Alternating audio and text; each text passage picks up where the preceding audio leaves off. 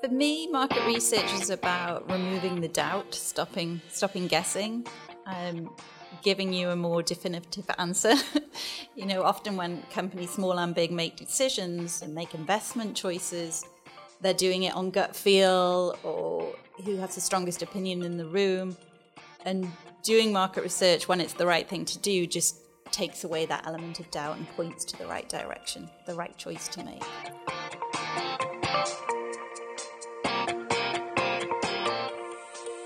Hello, and welcome to UmiCast, a podcast about business and entrepreneurship.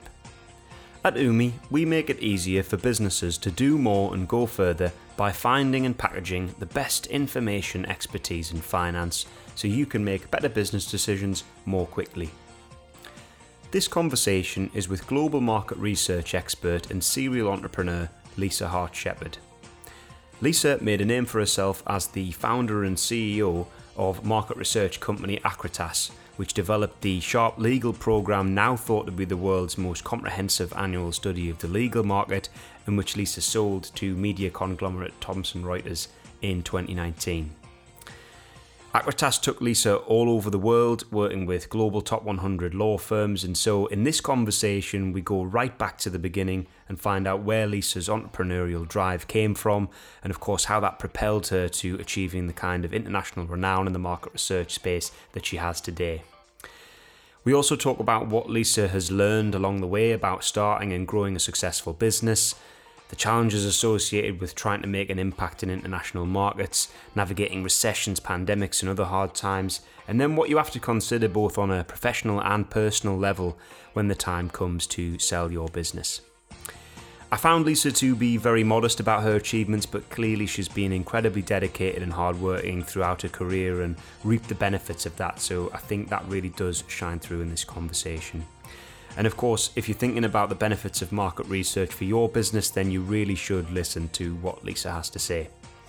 So, this is the market researcher who took the legal sector by storm, Lisa Hart Shepherd.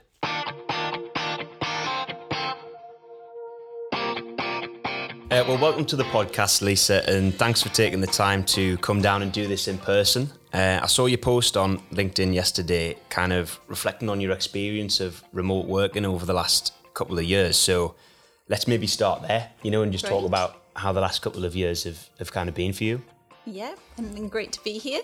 Um, so when, with the pandemic, obviously it was a huge change for everyone. Um, we were told to work from home immediately. By that point, I had sold the business, so kind of those types of decisions were no longer my own. Um, so they took the ultra cautious route of allowing us to work from home for a couple of years, basically. Um, and during that time, they also decided, well, actually, everyone's still productive at work, so we're actually going to close the office completely.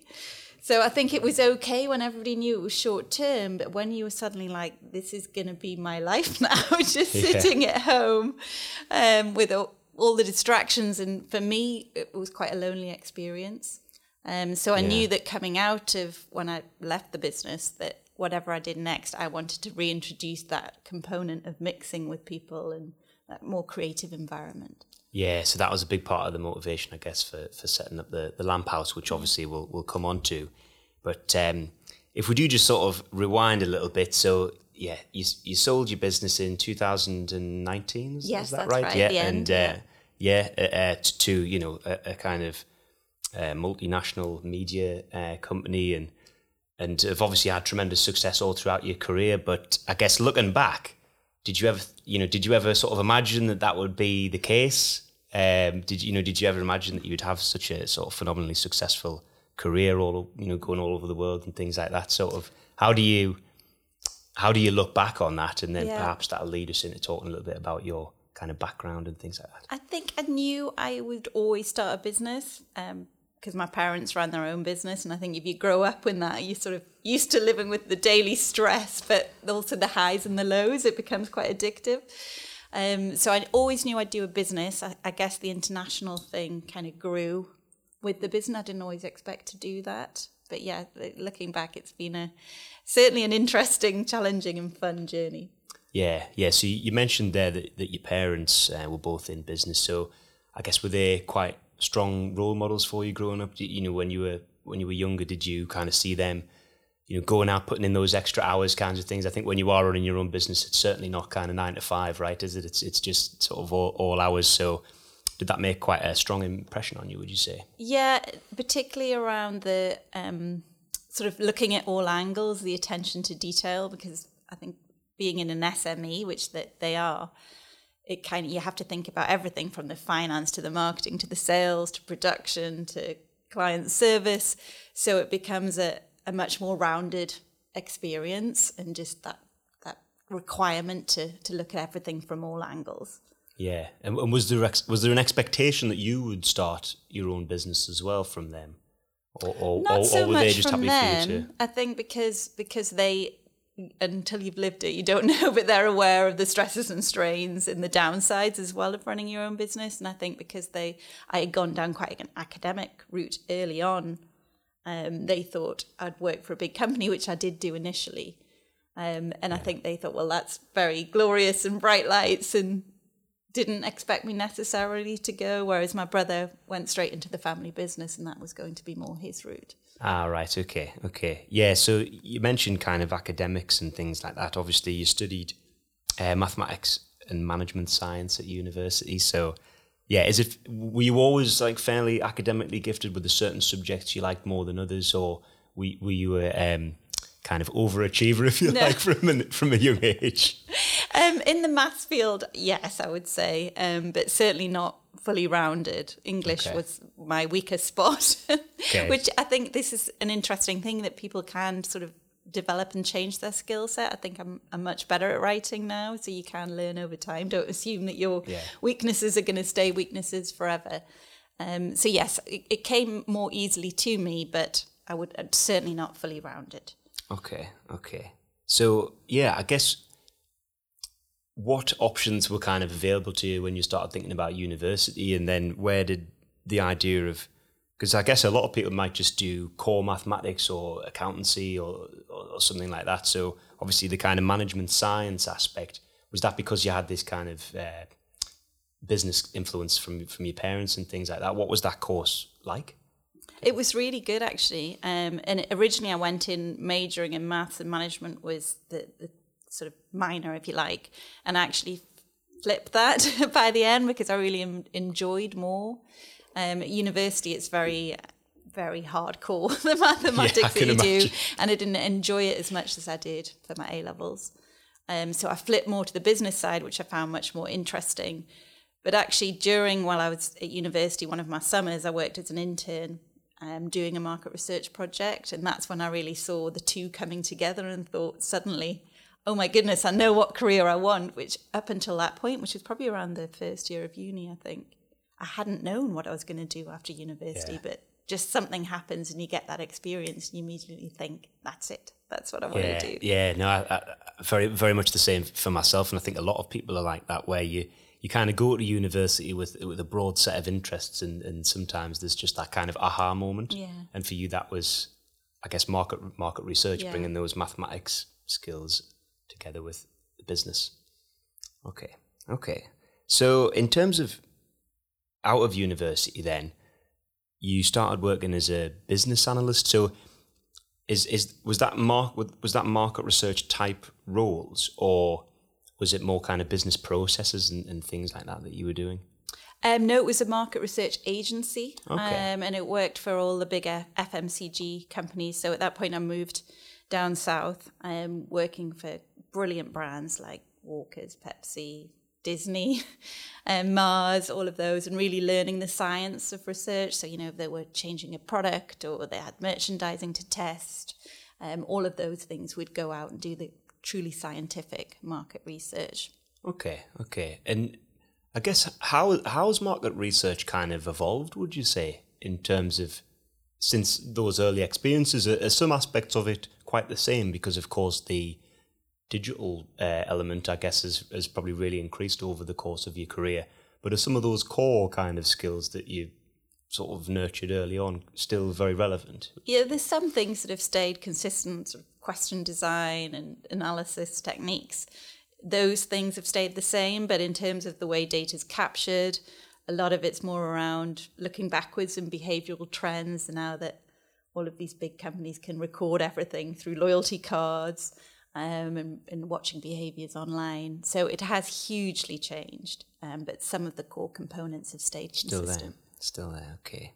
Um, and in terms of any other kind of formative experiences you had growing up that, that really informed that that um, desire to pursue market research and, and, and, business? Are there any other things that come to mind, or was it just kind of the stars aligned, I guess, a little bit for you if you had this background where your parents were in business and obviously a, a really strong aptitude for, for, for maths and, and the applications that that has for, for market research. But are there any are there any other kind of formative experiences that come to mind? That project that I did, um, and it was actually for a garden centre randomly, um, and doing some market research around uh, demand in the area. That just turned the switch on for me. But that very first job that I got, um, I was working for a very small agency. There was only about 10 staff at the time, and it was a, a young female entrepreneur. And I just loved that whole experience. She was such an, an amazing leader from that point onwards. So I wanted yeah. to do this and be like her. So that was hugely yeah. formative in my early career.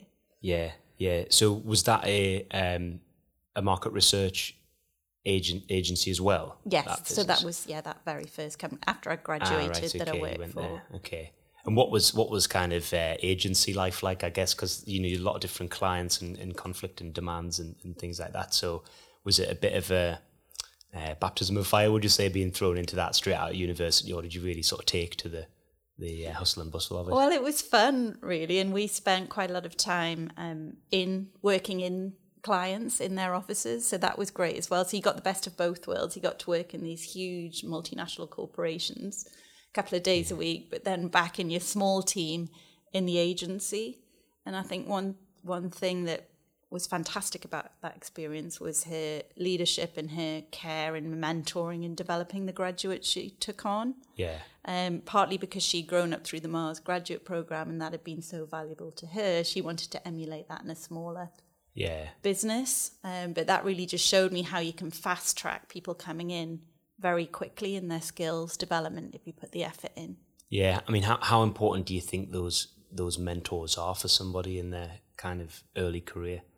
Hugely important, but not just the mentoring, also helping people develop their skills, and whether that's learning on the job or spending time together, learning the basics. Um, it's really important to do yeah, that. Yeah, and and I guess you know, if going into some of those larger firms that you that you spend some time in uh, uh, on sort of client client work, there's perhaps um, you know there's perhaps not not necessarily as much of that. You know, if you've got ten thousand employees, it's more difficult maybe to sort of find those find those relationships. Whereas if you're in a sort of smaller business where naturally the team's closer, you get more responsibility and things like that. Maybe those mentor relationships come a bit easier. Would you would you say? Or yeah, it's le- it's less hierarchical, less rigid. Um, people don't sort of vie for permission, uh, position as much as they do in large companies. So I think it, it is more more natural. I mean, there's pluses and minuses on both sides. Both sides, yeah, yeah, of course. Because I suppose again, the the the larger companies have more um, resource, I guess, for professional development and things like that sometimes as well. So it definitely goes both ways. Um, so in terms of Acritas, then, so um, you founded that in 2002, but I think you were still you were still kind of doing some other bits and pieces when you founded the business, didn't you? So do you want to just kind of take me through that time and I guess maybe like that first that first moment when you thought actually I could do this on my own or I could start my own yeah. company. What was what was the kind of moment where where you had that kind of realization? Well, when I left the market research agency, I went to work for a law firm in the city of London. Um, and that was a great experience learning about professional services and legal in particular, but also my role there was to bring market research and more professional business planning to what was traditionally not a particularly sort of business minded environment. Um, and it was at that point I first saw the gap in the market, if you like, for sort of knowledgeable market research with that entrenched industry understanding um, to be able to sort of truly help them gain competitive advantage, I guess, as law firms. Um, so the, the idea started then. Um, at, in my personal life, I wanted to move back to Newcastle at about three to four years into that. And I wasn't quite brave enough. So I, I got a job at Sage, fantastic job as a the group business analyst. Um, and I was there for six months. And I think being around such an entrepreneurial yet large organization.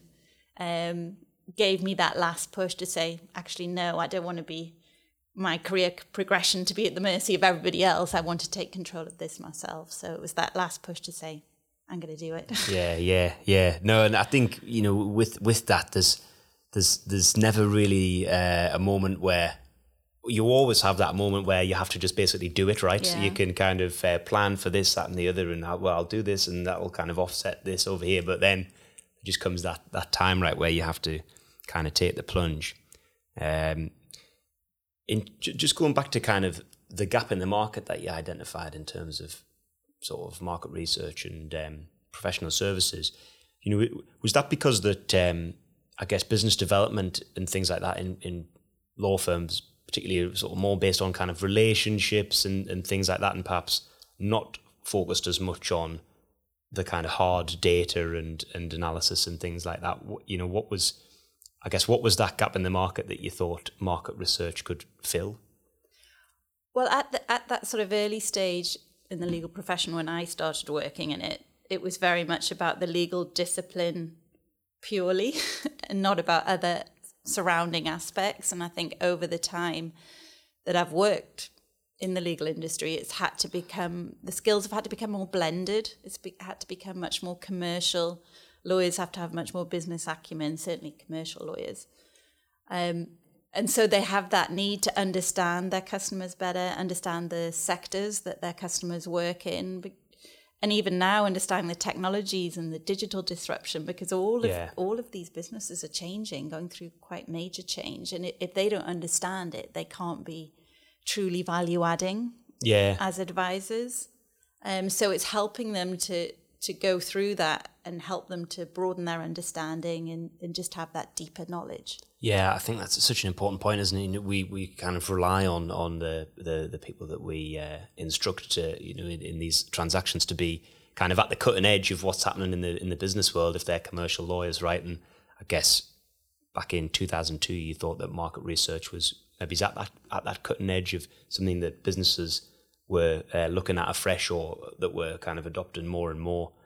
Maybe as uh, you know the the market became more competitive, do you think competition maybe has played a, a, part in that as well? Yeah. So I mean, I guess what I talked about just then was more them giving a better service, but actually also to understand themselves as a business more. I think they used to think of themselves as more professionals, and the work would come to them. Um, particularly when the Great Recession happened, you know, suddenly it was a bit harder. The, the they used to be able to be so busy it didn't matter so much. They didn't need to market themselves, develop business. Um, but when that happened, it was a pivotal moment where the kind of power went to the, the client almost. So suddenly they had to say, oh gosh, we've got to modernize. We've yeah. got to do what they want. We can't just be the, the holy grail anymore. Yeah. Um, so that really helped to, to change the balance of power and, and make them sort of grow up more as businesses, think about them, their firms as brands. Yeah uh, yeah. and think about their value proposition. Yeah, of course. So, in, in, in terms of setting up Acritas, and I think 2008 probably probably brought some brought some challenges.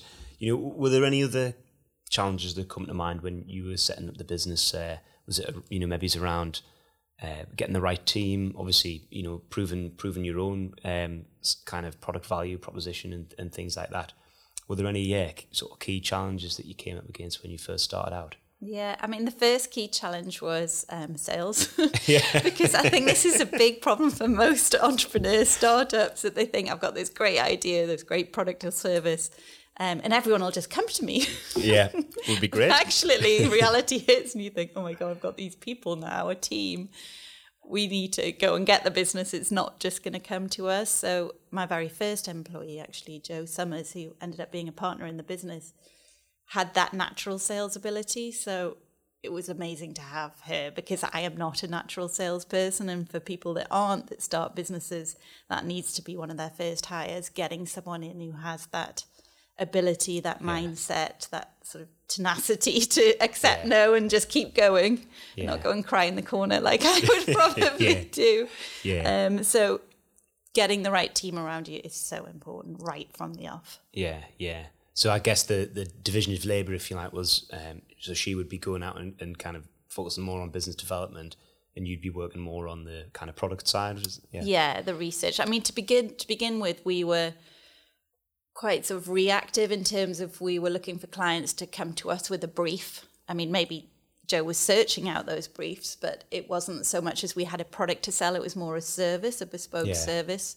Um, and I guess a key turning point in the business was when we said, you know what, a lot of these firms need to be measuring their brands properly. None of them have got the money to do it individually. So let's set up a, a subscription product.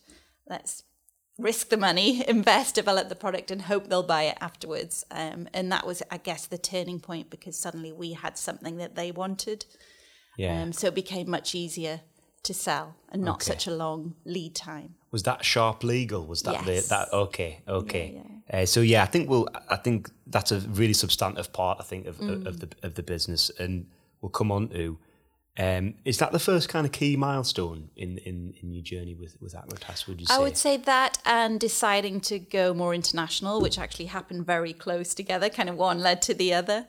Okay. Um, and we'd had a client from a US firm who bought Sharp Legal in the UK and said, "Oh, you need to come and do that in the US." But actually, six months earlier, we'd started going out to the US on sales trips. Okay. okay. So the two coincided, and suddenly, after that, they said, "Well, this would be quite interesting to have this in Europe, this kind of data as well." And then the year after, it was Asia, so it, it yeah. became a global product fairly fairly quickly. You know, okay. two to three years. So how was that then? How how was that process of uh, you know speaking to people in, in, in, different markets? I mean, had you already had a little bit of exposure to that um, earlier in your career for, for other businesses? You know, obviously you were, you were kind of down uh, in London and worked for multinationals, yeah. spending time in there, and of course. Um, London is more connected to the rest of the world than other parts of the UK, right? So, was that a big um, learning curve in terms of speaking to those companies in different countries? Um, yeah, I mean, towards the end of my career with the very first market research agency, I'd started to develop a specialism working for tech, tech companies like 3Com and Lotus and those okay. sorts of companies. And they thought very internationally, which was a step change from FMCG, which had been more localized in the way they did research. Okay. So that was the first foray. The law firm was very international, and we went through a merger while I was there. Um, Sage, obviously, very international.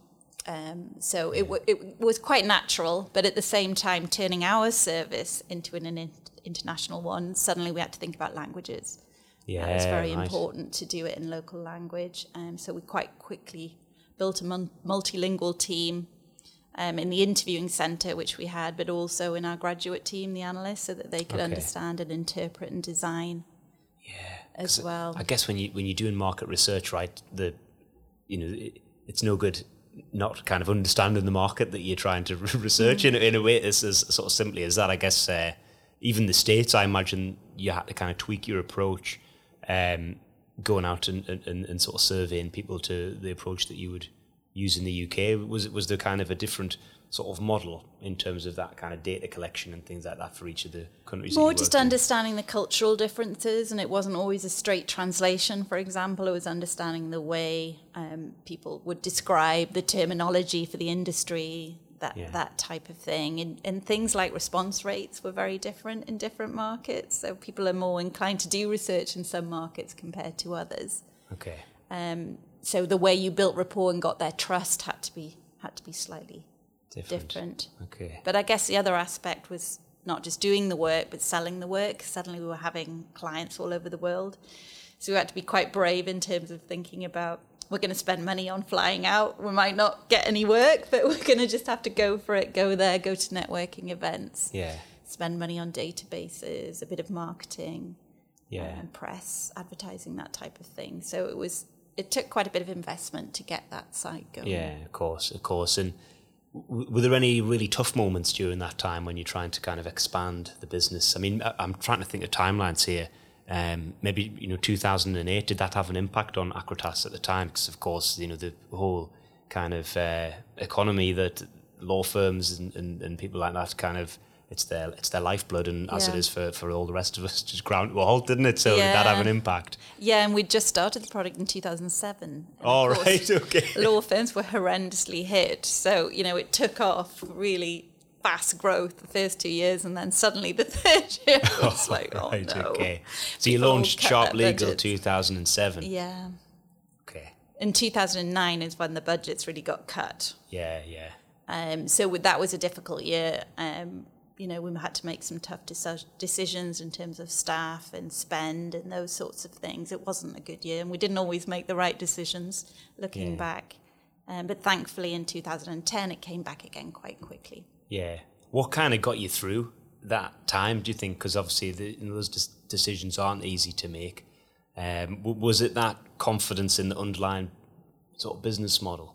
I think the confidence in the product, but also the amount of effort we'd put in in the, you know, in the early days, writing presentations, doing analysis till two in the morning, and then up at seven right. to present. You know, it was it was so intense, and to just kind of let all that go would have been heartbreaking. So it was just all hands to the pump. We're in this together, and we'll we'll just keep going. Kind of like failure is not an option type type thing. Okay, keep calm and carry on as well. There's, there's a limitless amount of uh, of those we can use.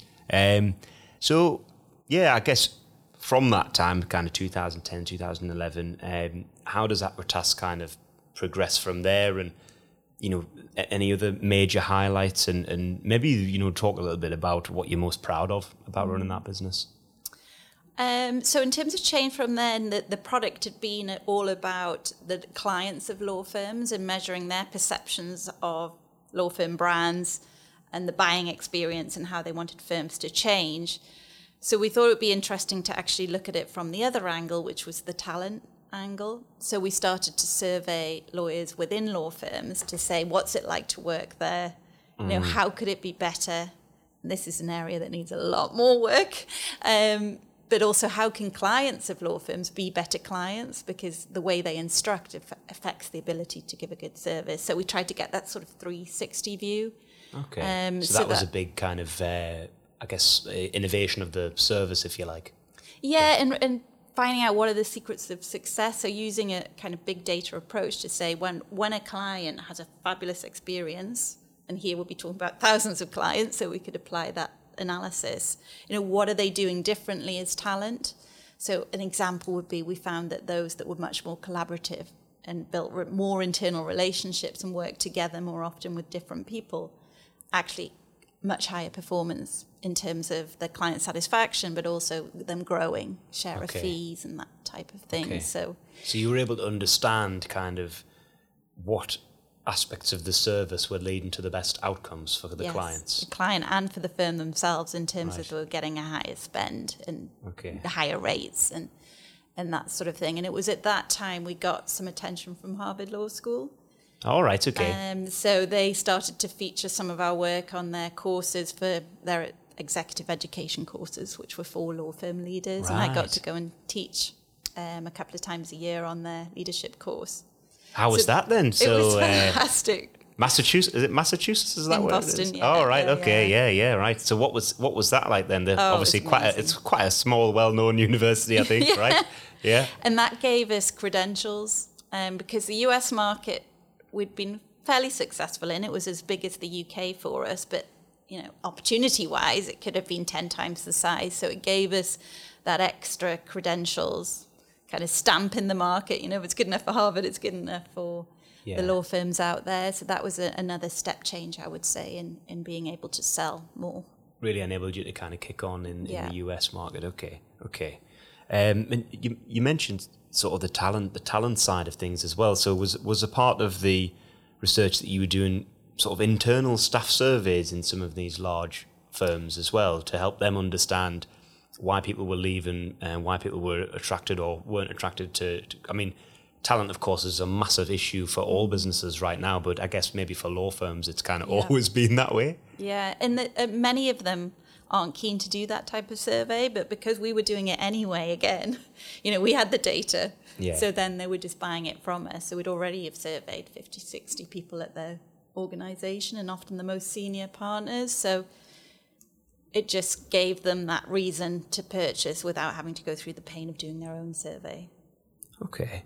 And in terms of kind of technology, um, was that a big part of, of, of the of the service as well? Were there were there specific kind of uh, applications and platforms and things like that that you used to kind of gather research, um, you know, from presumably thousands of of different uh, data points and things like that? Was there was technology a kind of big part of the of the journey with Acritas as well? Yeah, huge, and it's something we were never sort of light in terms of spending. We it always was painful. Yeah.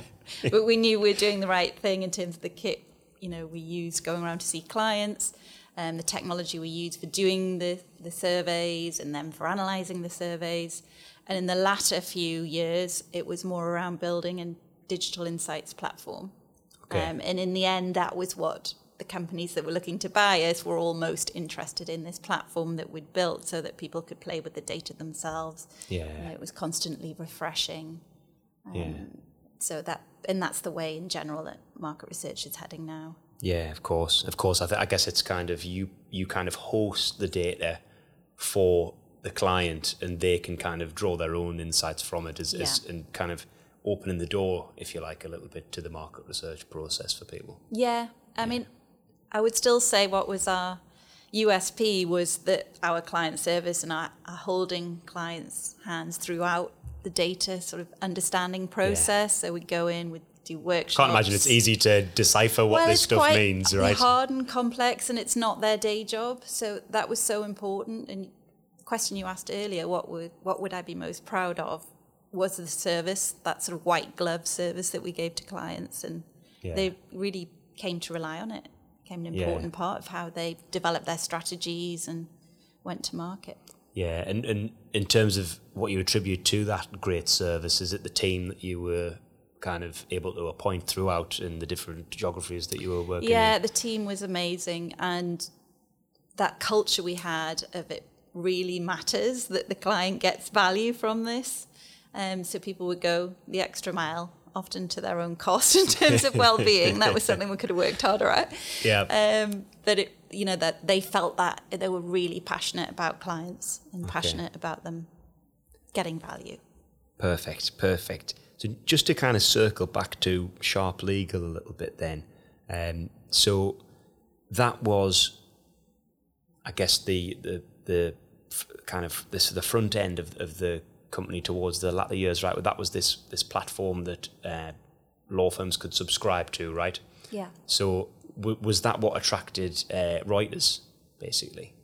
Um, yeah, I think the fact that we had these two global surveys that had become the go-to surveys for all big law firms globally. Okay. Um, so it would be very hard for somebody else to recreate something when most people are already buying into that one or those two. um, so it was the, the data itself, but also the fact that we built this platform. As it happened, they rebuilt a different platform because it wasn't the way they would have done it All right. Okay. you know, in terms of the data side, all that structure was already there. So Okay. they just rebuilt the front end, really. Okay, so it so it became one of the biggest uh, sort of surveys of law firms globally, right? Wow. Yeah, yeah. Okay. So yeah, well, I guess what do you um, what do you attribute that to? Just obviously years of hard work, right? I suppose. Yeah, and I think understanding the science behind it, so understanding what kind of sample sizes you needed, um, and that Yeah. goes back to the scientific days. Yeah, Um, yeah. So you were obviously, you know, that was where your skill set really kind of came in handy, right? That and this time I spent at a law firm, so I had that first-hand experience of understanding how a law firm works Yeah, and what their needs were. and the challenges that they were they were facing. Yeah.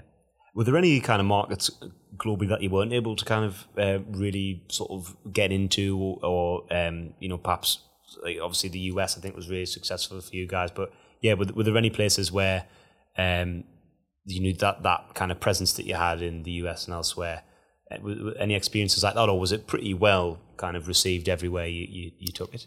Um, Australia was great, and we did a few trips out there. We had quite a lot of clients there. I would say if I went to the one that hadn't worked so well, would be sort of China, Japan, those markets, where legal isn't seen as important as it is in other markets. It's not as important a function. Okay. Um, so. The, dem- and I think we just struggled because the language is so much more difficult. Yeah. It's like you mentioned earlier, right? Those kind of um, that kind of understanding of the culture of these different places Yeah. was as important as, as as as being able to do the work there. It was harder for us to build trust to get as many interviews as we should have had Yeah. Okay. in those markets. They were probably weaker spots. Okay. um, Okay. us. Perfect. So obviously, um, Acritas was acquired by uh, Reuters in, in in 2019. So yeah, what was that? What was that experience like for you? Did you get a phone call from somebody at Reuters saying we'd like to? You know, how Yeah. had you? Um, had you already entertained the idea of selling the business uh, prior to their interest, or was it their interest that kind of gave you the the uh, a decision to make? There was actually two other companies that had approached us in the preceding months who we'd started talking to quite seriously. Um, but we'd had quite a close working relationship with Thomson Reuters. We did quite a lot of their thought leadership research. They would write about our data. Um, so I felt like I needed to tell them that this might be going to happen and would take away some of that relationship. Um, and it was that point then they called quite soon after that conversation to say, well, we'd like to acquire you. So Okay, kind of okay. just took over as they do. Yeah, of course. and of eight course. weeks later, we were sold to them. So- Oh, right. So it was a quite a quick turnaround. yeah, it right? wasn't. Okay. I mean, then these things are never easy, um, but Yeah. it wasn't too painful. I can imagine you probably had a couple of law firms that you could uh, go to, right, for ad- for the advice for for the uh, sale of the business. Yeah, maybe one or two that you could have worked with. Yeah, but we ended up using the same one that had supported us for the previous 15 years. goes so- back to those relationships, yeah, right? and, and a, and we wanted to use a local firm as well. Oh, so. perfect, perfect. And yeah, I think. How did you feel about selling the business that, that you'd obviously been part of for, I guess, at that time, right? You know, 15, 15 plus years, right? And you know those difficult moments uh, post uh, two thousand and eight, and and probably many other ones in, in between. Um, you know, what was it? What was it like to kind of? I guess because you sort of continued on um, at Reuters afterwards, right? So you know, I guess you weren't, you probably weren't really like selling the business and then having nothing to do with it. So yeah, I guess, but it was still a difficult decision at the time.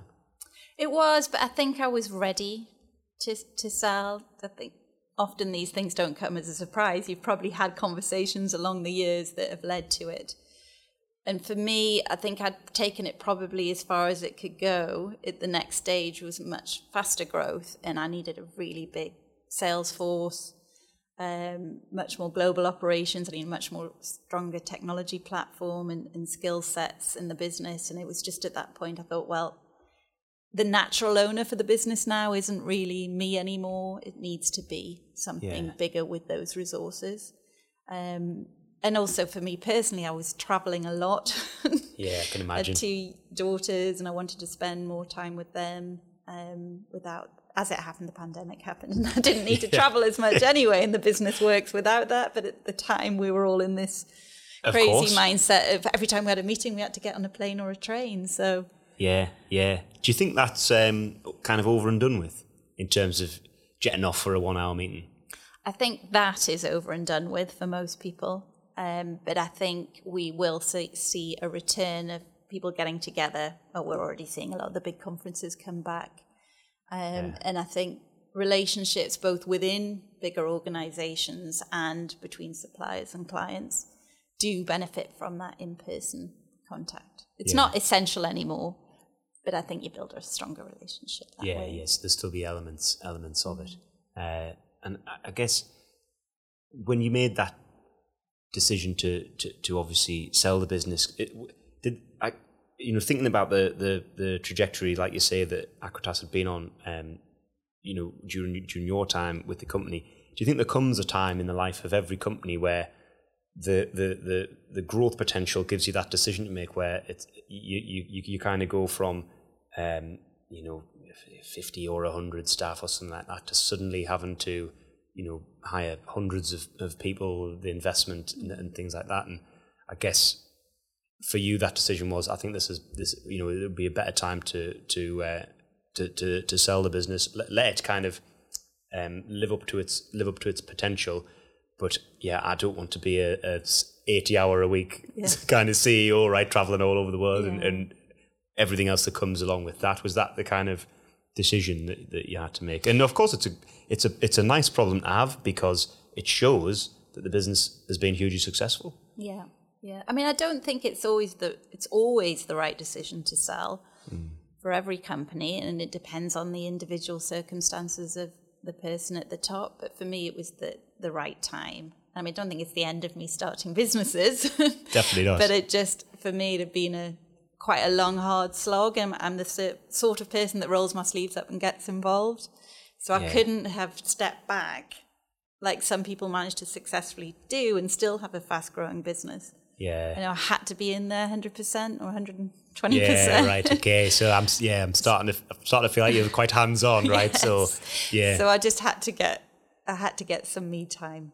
You know, I Yeah. had kids without having much maternity leave. And, yeah. All the sacrifices that you have to make, right, if you want to and be it was successful just time to have a, a little bit of time back.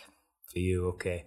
And and I guess what was um, the two years after you sold like then? So did were you kind of retained by the company to continue to advise on on the development of Sharplegal and these other things? Yeah, so I was um, sort of part of the deal, if you like, to stay um, a couple of years, which I did um, to help integrate. But it it's very difficult when it's been your baby to hand over the reins to someone else, um, and you don't necessarily agree with all the decisions that they make.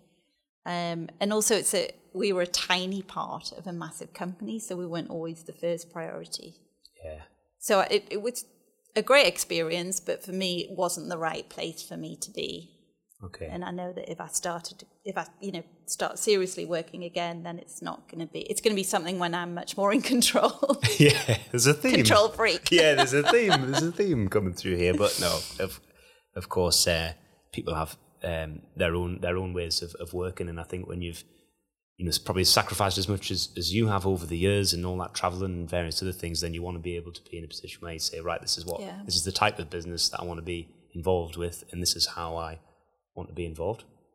But Okay. I mean, sometimes it would be to the detriment of the business because there are decisions that they made which were pretty tough about products and services and about staff that I would never have made. For me, it was everything we did was about the best possible customer experience, you know, great opportunities for staff.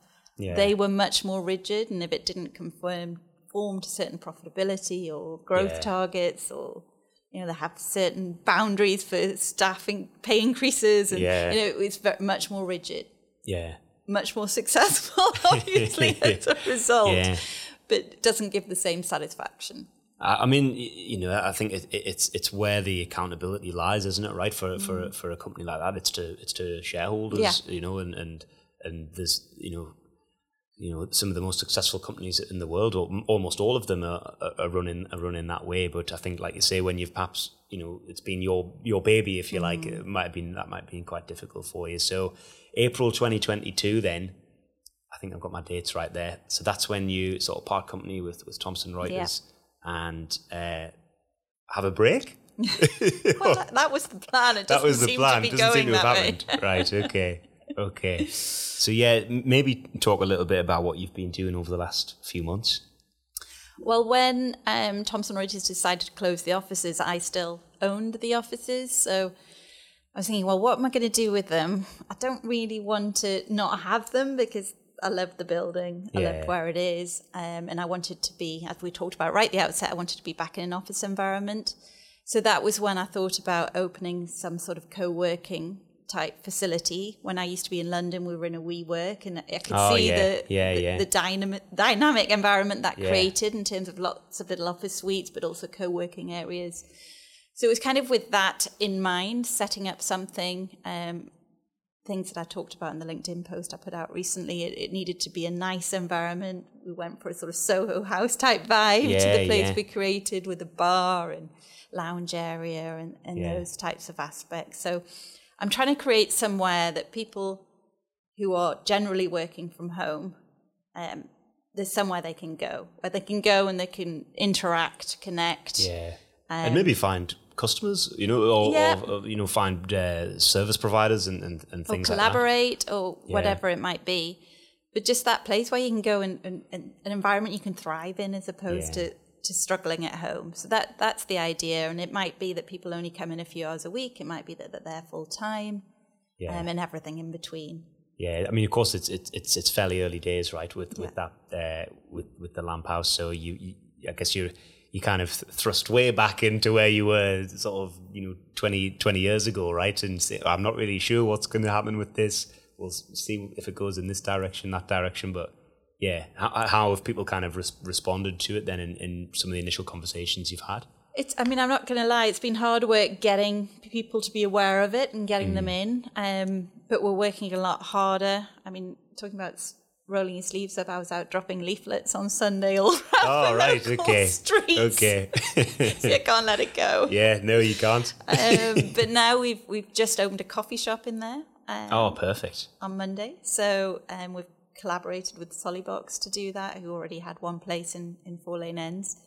Um, so that's going to, I think, bring a bit more traffic, a bit more of a vibe yeah. to the place. Yeah. Um, we're it's an exciting new challenge for you, yeah, right? Yeah, yeah, it's fun. I mean, I'm not meaning for it to be my day job. We've appointed a centre manager who's going to okay. deal with that. Um, but it's a big passion of mine to, to make yeah. it work. Yeah. And then I've also set up another consultancy, which is quite small at the moment. Um, we're doing a project, funnily enough, for Reuters now. Okay, uh, okay. but yes. Market research stuff again. Uh, more consultancy advice on some of the work that they're doing. Not my old company part. Okay. Um, the Reuters news part. Ah, right. Okay. Okay. Yeah. So there's yeah, a few, few sort few of a few other plans yeah. in the pipeline. Okay. Cool. So I just had a couple of kind of advice uh, questions and things like that. Really. So I think firstly, and I imagine it's something that you've said till you're blue in the face, but you know, why is it important for businesses to do market research? Generally speaking, and are there certain types of businesses that really need to do it if they're yeah. not doing it already? Kind of, yeah. What what are some of those benefits, and and, and perhaps what would you say to a an SME perhaps who who you know could benefit from market research but isn't doing it currently for for whatever reason? What, what would you what would your advice be for them? For me, market research is about removing the doubt, stopping stopping guessing, um, giving you a more definitive answer. you know, often when companies, small and big, make decisions and make investment choices, they're doing it on gut feel or who has the strongest opinion in the room. And doing market research when it's the right thing to do just takes away that element of doubt and points to the right direction, the right choice to make. Yeah, yeah, I think it, it kind of reduces the the margin for error, perhaps, mm-hmm. or and yeah, I, I, I, guess would you say that decision making in terms of informing decision making is probably the biggest the biggest benefit? Yeah, informing decision making, helping to gain competitive advantage, sometimes finding answers that you wouldn't have even thought of in the first place. Yeah. Um, rather than just confirming the choice of, of one way to go. So it's yeah. it's just being informed. Yeah. And I guess perhaps where some companies may be hesitant is that they don't want it to be the answer that they don't yeah. want, right? But so how do those conversations go when you kind of have an idea of the goals that the, the business has got? Um, and then you've gone to market and you've done that analysis and you really find that perhaps what their plans are maybe aren't uh, aligned to what yeah. the need is in the market. Are those quite difficult conversations to have? They can be, especially for the person whose passion and idea it was. Um, but sometimes there does need to be a leap of faith. Sometimes people in the market can't see the, the, famous one that the iPod, you know, failed on the initial market research. It's not always going to give you the right answer. So that's about understanding the evolution of the market. In those cases, talking to early adopters and those types mm. of people who can foresee the way a market might go. So it's never black and white. But you do need to be prepared to stand behind the research and say it doesn't lie. yeah. You know, these are the facts coming out. What you do, then decide to do with that information is up is to up to you. Okay. Okay. And then in, in terms of for entrepreneurs, then mm-hmm. um, you know, such as yourself, um, thinking back to um, advice you would have given to your younger self or to, to someone in a, in a similar position uh, as you are, as you were, sorry. Um, yeah, I guess what what kind of traits, attributes, mindsets do entrepreneurs need to, or aspiring entrepreneurs need to kind of have? Is it that kind of hard work first and foremost, or are there other that things? helps. Yeah, perseverance. You know, not giving up at the first hurdle. That's a critical one. Um, being aware of what you're not good at very early on and being honest about that, and then fulfilling that filling that gap with either bringing on other people or using external providers um, to help fill that gap. It's really really important, particularly if that's in the sales and marketing area or the finance area. You know, they're all so important individually. Yeah. You need to have them in the mix somehow. Yeah. So in, investing in in team is a is a really big thing that that uh, that they have to get right because I guess a lot of entrepreneurs they have that big idea, the blue sky thinking, right? But of course, you still have to have those, uh, you know, those finance and operations and digital and marketing. Those those sort of Yeah. disciplines need to be uh, part of the mix if if you're going to be successful. right? But one of the great things about this sort of new, more flexible world is it doesn't always mean hiring in a full time person. So many more people are freelance or contractors or um, will want to work part time. Um, so you can get access to those skills in, in sort of non traditional ways now. Yeah, of course, of course. And then, yeah, any any other bits of advice thinking back about um, your career and, and, and everything that you've you know experienced? Are there, are there any other sort of bits of advice that you would give to people? Being brave, I guess, not silly brave. Being brave and, and being confident and if you truly believe that you've got the right concept and you've had some validation Yeah. externally from people that know as opposed to yeah. Or perhaps done some market re- yeah, perhaps done some market research, right? yes yeah, doing some yeah, yeah. research and it doesn't have to be professional research via an agency depending on the scale of the business Yeah.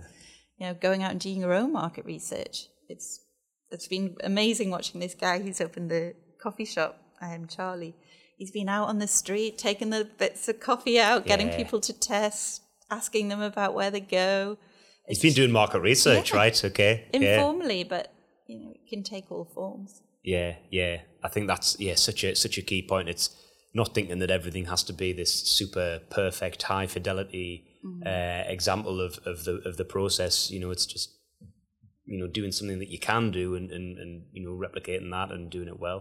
Yeah, switching on your commercial brain and getting out there, getting out from behind the desk or the counter or whatever it is. Perfect, perfect. And then, yeah, I guess um, you know, last last sort of question, Lisa, is how are you feeling about the future of the legal sector and the future of, of, of you know business more broadly? Obviously, post COVID, we've got this these inflationary kind of challenges and things like that now. So. Um, yeah, how are you sort of thinking about the future? And obviously, you're, you know, you know where you fit into that with the consultancy with with, with, Lamp House yeah, is it uh, is it a bit of a scary time at the moment? Would you say, or or do you think that will sort of get through as we have through so many other crises? Yeah. Oh well, it's very scary economically with the state of inflation and and all of the other concerns. I think the other thing that's a massive concern is climate change that that's happening. One of the things I've just signed up to is to do a course in into sustainability to understand it better. yeah, So I think with the economic and the war and the climate, there's some really fundamental world problems yeah, that are getting closer and closer. And I think every business is going to have to play its part in trying to help to resolve or slow down some of those aspects. So in that is opportunity. Yeah, Um, and it's something that we can't run away from. yeah. Definitely, I think you know throughout sort of the last couple of years where there's been those kind of more near term crises that you've been able to see at the petrol pump or you know you've been able to see when you've been sort of staring at the same four walls uh, all day but yeah the, the, the climate change and issues around sustainability is uh, that kind of sleeping giant if you like i think that, that perhaps is going to come to the fore even more over the next few years And if you think about how we all had to respond to the pandemic, and we did it globally, yeah if we can try and create that same sense of urgency around some of these other problems, then we'll start to make some progress, we'll be all right hopefully. Perfect, perfect. Well, thanks so much, Lisa, uh, for, for for speaking to me. That's been a really fascinating conversation. And in terms of um, where people can kind of get hold of you, or where people can find out more about uh, the Lamp House, in terms of where would you sort of signpost people to if they want to find out more? Yeah, just via the Lamp House, which is thelamphouse.co.uk. Perfect, Um, you can send an email there or look at the website and then Perfect. that can out. get to me yeah, I'll get to you somehow. right. or on LinkedIn. yeah, perfect. Cool. Okay, well, uh, yeah, thanks, uh, Lisa, and good luck. Thank you, Richard.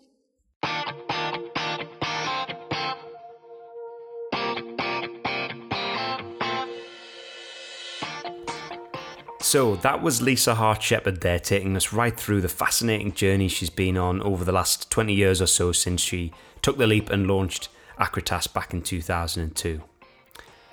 Lots of insights to pass out there, but I think a good place to start is at that point in 2002 because what's clear is that Lisa had the confidence to start her own business because she'd seen a gap in the market. Law firms weren't really utilising market research effectively, despite the fact that the legal sector was and is one of the most competitive sectors out there, and so Lisa saw an opportunity and took it. That's really one of the age old adages, you know, building a business to fill a gap in the market. That still remains one of the most surefire ways to be successful, and that point can't really be overstated. Something else to highlight was what Lisa calls thinking internationally. It takes almost as much courage to expand a business into another country as it does to set one up in the first place. But what got Lisa through was the relationships she'd established overseas prior to committing the time and money required. Again, it's the basic things done well, yielding results, but particularly if you're looking to sell into professional services, having those solid relationships and a strong network can make all the difference when you're trying to get yourself known. And then, in terms of attributes that every entrepreneur needs to have in their locker, for Lisa, it's all about perseverance and believing in what you're trying to do, and also being aware of the things that you can't do and where you might need to get some help. While clearly you have to wear a lot of hats when you're setting up a business, the best businesses are usually built by the best teams rather than any particular individual. And of course, I couldn't finish off without highlighting some of Lisa's wisdom on market research. She said that too often companies make decisions based on gut instinct or whoever has the loudest voice. But if you really want to know what your customers are looking for, the best way to do that is to ask them. So do keep that in mind when you're planning your next move. So, as always, thanks so much to Lisa. It was great to chat to her face to face for this one, and thanks so much for listening.